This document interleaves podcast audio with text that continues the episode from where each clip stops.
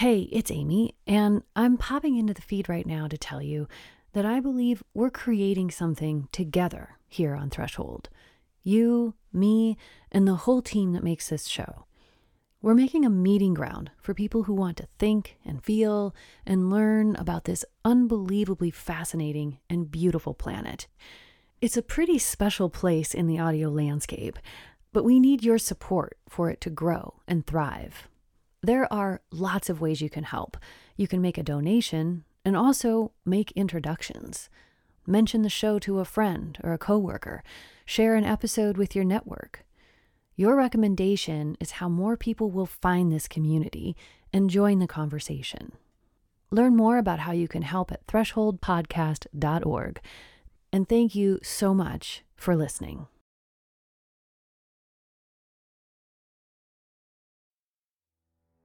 This season of Threshold is underwritten by the Pulitzer Center on Crisis Reporting.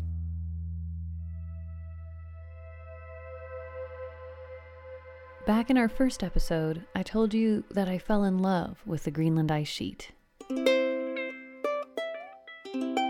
Welcome to Threshold. I'm Amy Martin, and I actually think the seeds of that love affair might have been planted when I was a little kid, looking at our family globe. I remember seeing this big white island hanging out between North America and Europe and thinking, huh, what is that place like? But it wasn't until I started my reporting for this season that I got my first glimpse of it.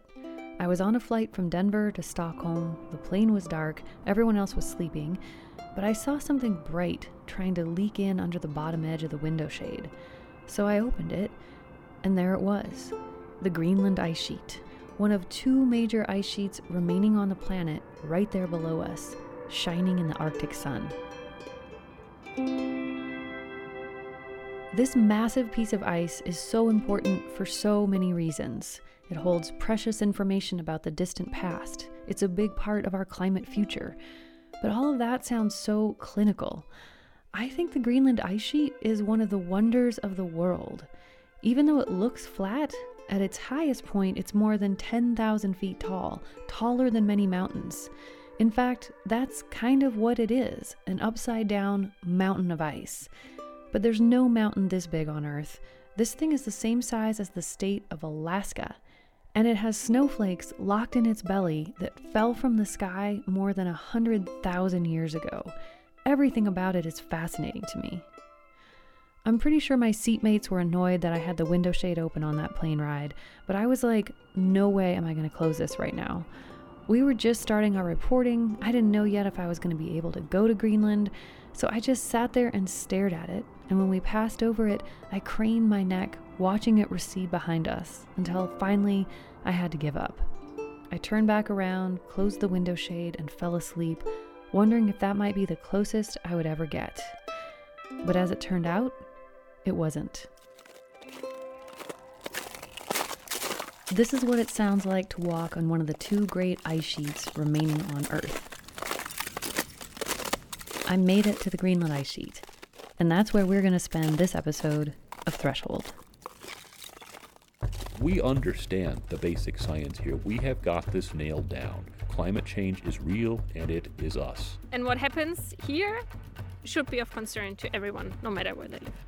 So I feel like it's every geoscientist's dream to get to go to Greenland and to be able to see it with your own eyes. Sea level rise has the ability to completely destabilize the status quo of the world. It's all about the rate. You know, we know what the number is, it's seven meters. How fast can we move that into the ocean? I'm flying in a helicopter with three students and three professors staring out the window at the Greenland ice sheet. And it's not just a big blank slab, it's a highly textured surface with bumps and cracks and serpentine blue rivers running across it. The helicopter touches down, and the pilot opens the door, welcoming us to our home for the next five days. Should I go ahead and have powder? Yeah, go ahead.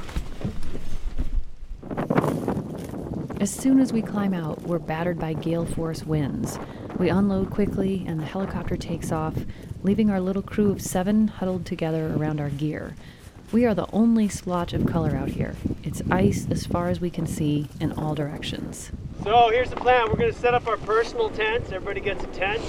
piece of white foam, and then this big Paco pad that goes down. This is Joel Harper, a glaciologist from the University of Montana, and the person I had somehow convinced to let me come along on this scientific expedition. It's a clear day, but storms can roll in at any time, so setting up shelter is a priority. The key to setting up your personal tent is do not let the tent blow away, or you will be never seeing it again and cold for a while. When I was trying to persuade Joel to let me come on this trip, one of my arguments was that I am outdoorsy. I like to camp, I like to backpack, he wasn't gonna have to baby me.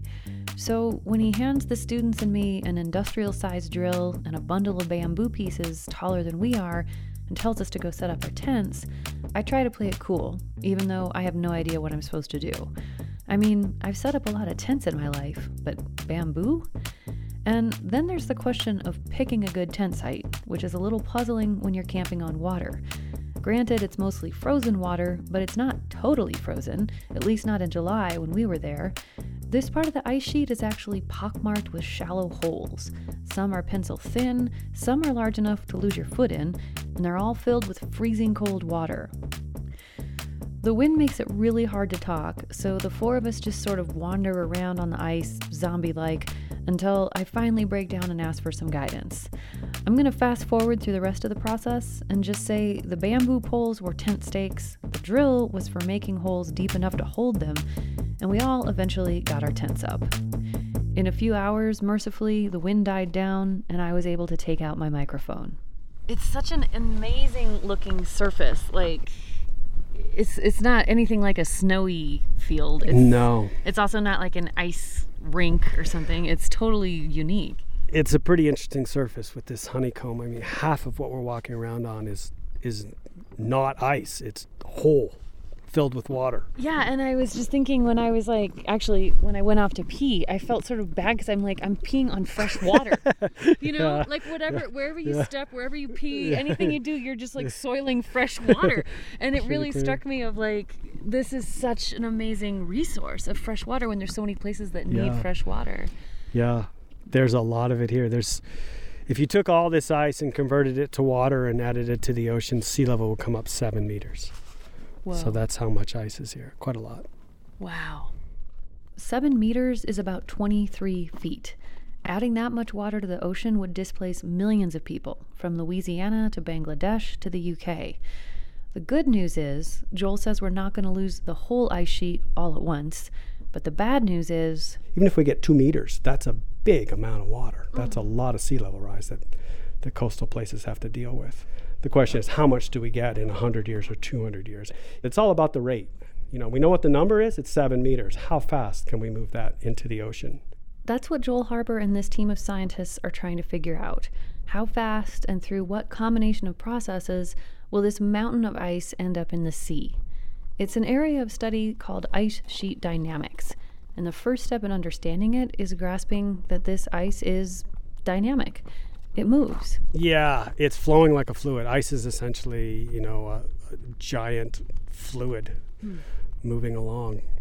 As we sit here on it, it feels like land. You can't tell you're moving at all, but we're actually moving to the west at about 110 meters a year. Yeah, when, when we get picked up by the helicopter, this camp will be in a different place. Joel says 110 meters per year is the average speed. It actually varies a lot depending on the season or even the particular day and where you are on the ice sheet. And just like any other fluid, this ice moves from high to low. The ice sheet is fattest in the middle and then tapers out to the edges. Well, the thickest part of the ice sheet's about 3,200 meters thick. But we are camped over ice that's only about 700 meters thick. That's the difference between 10,000 feet and a little more than 2,000 feet, a significant elevation change. Ice sheet motion is taking mass from the high parts of the ice sheet where it's relatively sequestered from c- contributing to the ocean. It's, it's cold, it's a long way from the ocean. Ice sheet motion takes that ice and moves the mass towards low elevation where it either melts in warmer temperatures or calves off into the ocean. The movement of the ice from high to low and the calving off of the ice into the ocean, that's normal. If you see a picture of a big chunk of ice falling into the sea, that is not in and of itself an image of climate catastrophe. That's what this ice sheet does. It moves, it melts on the edges, it breaks off into the ocean. But, and this is a big but, at the same time that it loses mass on the periphery, it gains it in the middle, or at least it has been. Problem is, we're having more mass loss than we are gain at the moment, so that's why sea level's going up. The mass of the ice sheet's going down. As we warm the planet, we're knocking the balance out of whack here. We're losing more ice than we're gaining, and the ice sheet is getting smaller. And as it's become clear that the ice sheet is no longer a permanent fixture on the landscape, the question of how it moves and how quickly it can move has started to become incredibly important. Yeah, this has been a subject of big scientific debate. How fast can we do this from Greenland? Joel says it's not too hard to figure out the correlation between warming and melt. Like, scientists already have pretty solid formulas for X degrees of warming equals Y amount of ice sheet loss. What gets tricky, he says, is calculating the exact rate of that loss. And so that's where all of our uncertainty comes from in projecting the future of sea level rise from Greenland is how fast can this thing move? How fast can this thing take mass from the central high elevation places and deliver that mass to the edges where it can be put into the oceans? That's why what we're doing really matters. So, how long before all of this ice ends up in the ocean? I think the community's fairly well reached consensus that it's not a decade, it's not really even a century thing, that we can get all of it. I mean, it's seven meters here. The question is, how much do we get in 100 years or 200 years? So, we're not going to just wake up one morning and discover that the whole ice sheet is gone. But we don't really know how long it would take to lose the whole thing. That depends on a lot of things this team is studying. There are all kinds of interrelated mysteries to solve. Is it more likely to melt at a steady pace or in pulses? What role does surface melt play? What happens if the ice sheet begins to break apart? Could a smaller section of it suddenly start moving faster and throw previous calculations off? This is where the motion part that we're working on really comes to play. Understanding all of this stuff matters because the speed of sea level rise has everything to do with how well people and animals and plants can adapt to it. And Joel says the potential sea level rise is actually only one of the reasons why this ice sheet is so important. Ice itself is a big part of the climate system. Ice actually influences how the climate system works. One of the ways it does that is through albedo. That's the reflective power of the ice that we talked about back in episode 7. Just like sea ice, the Greenland ice sheet is a really good mirror, bouncing solar energy away from the Earth back out into space. I could feel this happening. There was so much sunlight reflecting up from the ice that I got a sunburn on the underside of my chin and nose. That was a first. You know, the Earth has constant heat coming in from the sun and heat going back out. But at the equator, way more heat comes in than goes out. So that heat moves through the oceans, through the atmosphere to the poles, where way more heat goes out than comes in. So here's where we lose our heat. It's our pit zips. I love it. Yes. This cracked me up because it's something only a glaciologist or a serious skier would say, and Joel is both. You find pit zips in a lot of winter sports jackets these days, zippers that allow you to open up the armpits and release some body heat. They basically help you keep your own personal mini climate in the Goldilocks zone, not too hot, not too cold. And what Joel's saying is that the frozen polar regions provide that same service for the planet. They vent heat out of the Earth's climate system, helping to keep it in that just right range. But as we've been adding heat trapping gases to the atmosphere, these polar pit zips can't keep up.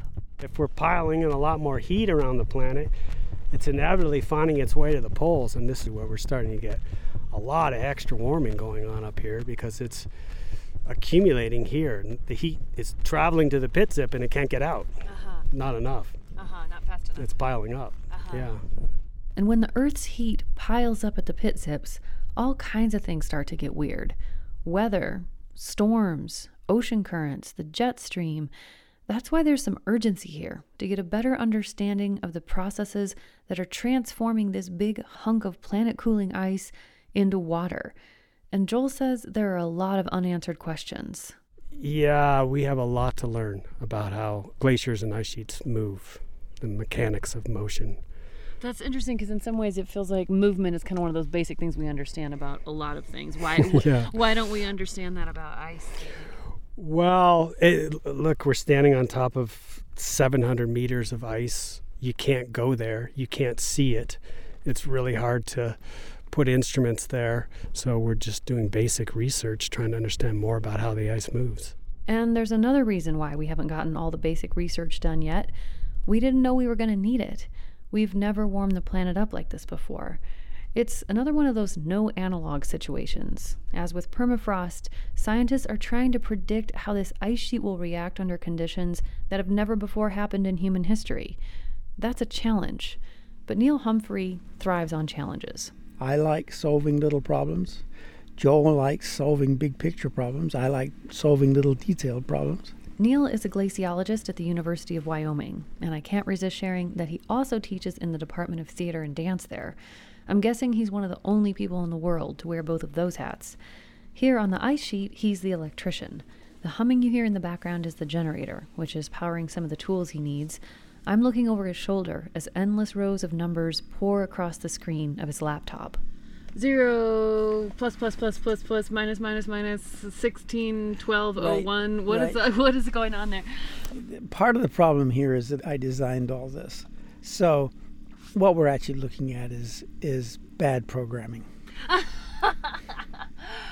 But it's kind of amazing that you can create that all. You had to basically create everything you need here. Yeah, no, you can't buy data loggers that work in this environment on this low power and do such complicated things. Complicated things like drilling 36 holes all the way to the bottom of the ice sheet and then sending tiny little sensors down there to collect information about temperature, pressure, and movement, which is what this team did on a previous trip to this study site. They made most of the gear themselves, set this whole system up, and then got back into the helicopter and flew away, fingers crossed that it would keep working. And it did. Yeah, well, yeah, no, these, you know, just sit out there in the cold and, and buried under the snow and floating in pools of water and things like that, and they seem to work. It's a pretty amazing feat of engineering, and like Neil said, it's extremely detailed. He spent most of every day in the big tent where we gathered for meals, surrounded by a mysterious tangle of wires, bits of plastic, and computer chips. But despite the mad professor vibe which he seems to relish and cultivate, he doesn't come up here only to tinker with these tough little gadgets. He sees this work as a small part of a larger story. I think a responsible society should worry about very significant things that are coming down the down the line. Florida is going underwater, and to know to what extent Florida is going underwater and what the time scale is, I think is actually a reasonable societal quest. And and Greenland has something to do with Florida. And explain why. Well, Greenland is a huge chunk of frozen water that's sitting on land. If you melt it, it goes into the oceans. The oceans go up. And, you know, there's no other way around it. And when you look around the world for those huge chunks of frozen water sitting on land, this is one of the very biggest. Only Antarctica has more. And you, you know, we're talking about raising sea level 10, 20 feet. So you're going to displace hundreds of millions of people. They're going to be upset. They're going to want to go somewhere better. You know, a guaranteed way to end up needing to fight wars is to have millions of people displaced and angry and wanting better locations, etc.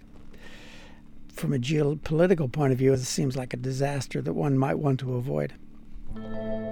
We'll have more after this short break.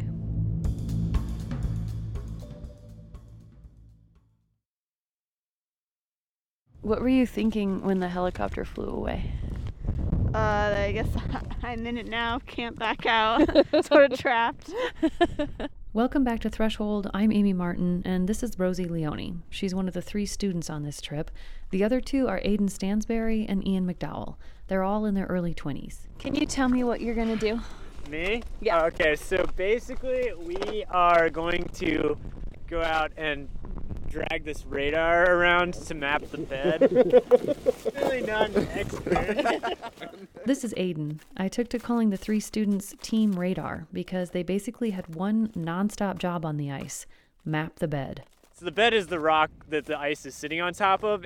So our we're going to be walking around trying to map out this the so we can see what the bed looks like, which can give some insights into how the glacier's moving, I guess. The ice sheet bed can be made up of different kinds of rock or soil or squishy layers of sediment, and it has its own geography. It can be flat in one part and hilly in another. And part of what Joel's team is trying to figure out is what happens when you combine all of those factors with the enormous weight of the ice sheet. How does the shape of the bed change how this thing moves? And a key part of the answer to that is making a map of it. So you're dragging around radar and it's sending little signals back and forth. Yeah, kind of. So it's uh, kind of like if you had a, a string and attached to a ceiling and you flicked it, you could watch the wave go up, hit the top, and then it reflects off and comes back to your hand, kind of like that. Nice explanation. Uh, I'm serious. That was great. Thank you. I understand now. You could be a professor one day. And the way they get this data is to move as a unit around the ice sheet, following a mental grid. They have to walk in straight lines a certain number of meters, stop, send out a radar pulse, make sure the data gets logged, then do it again, and again, and again, in the wind and the cold, all day long. I guess right now radar is just a little boring, so we're just like walking, placing it down. Rosie's being nice.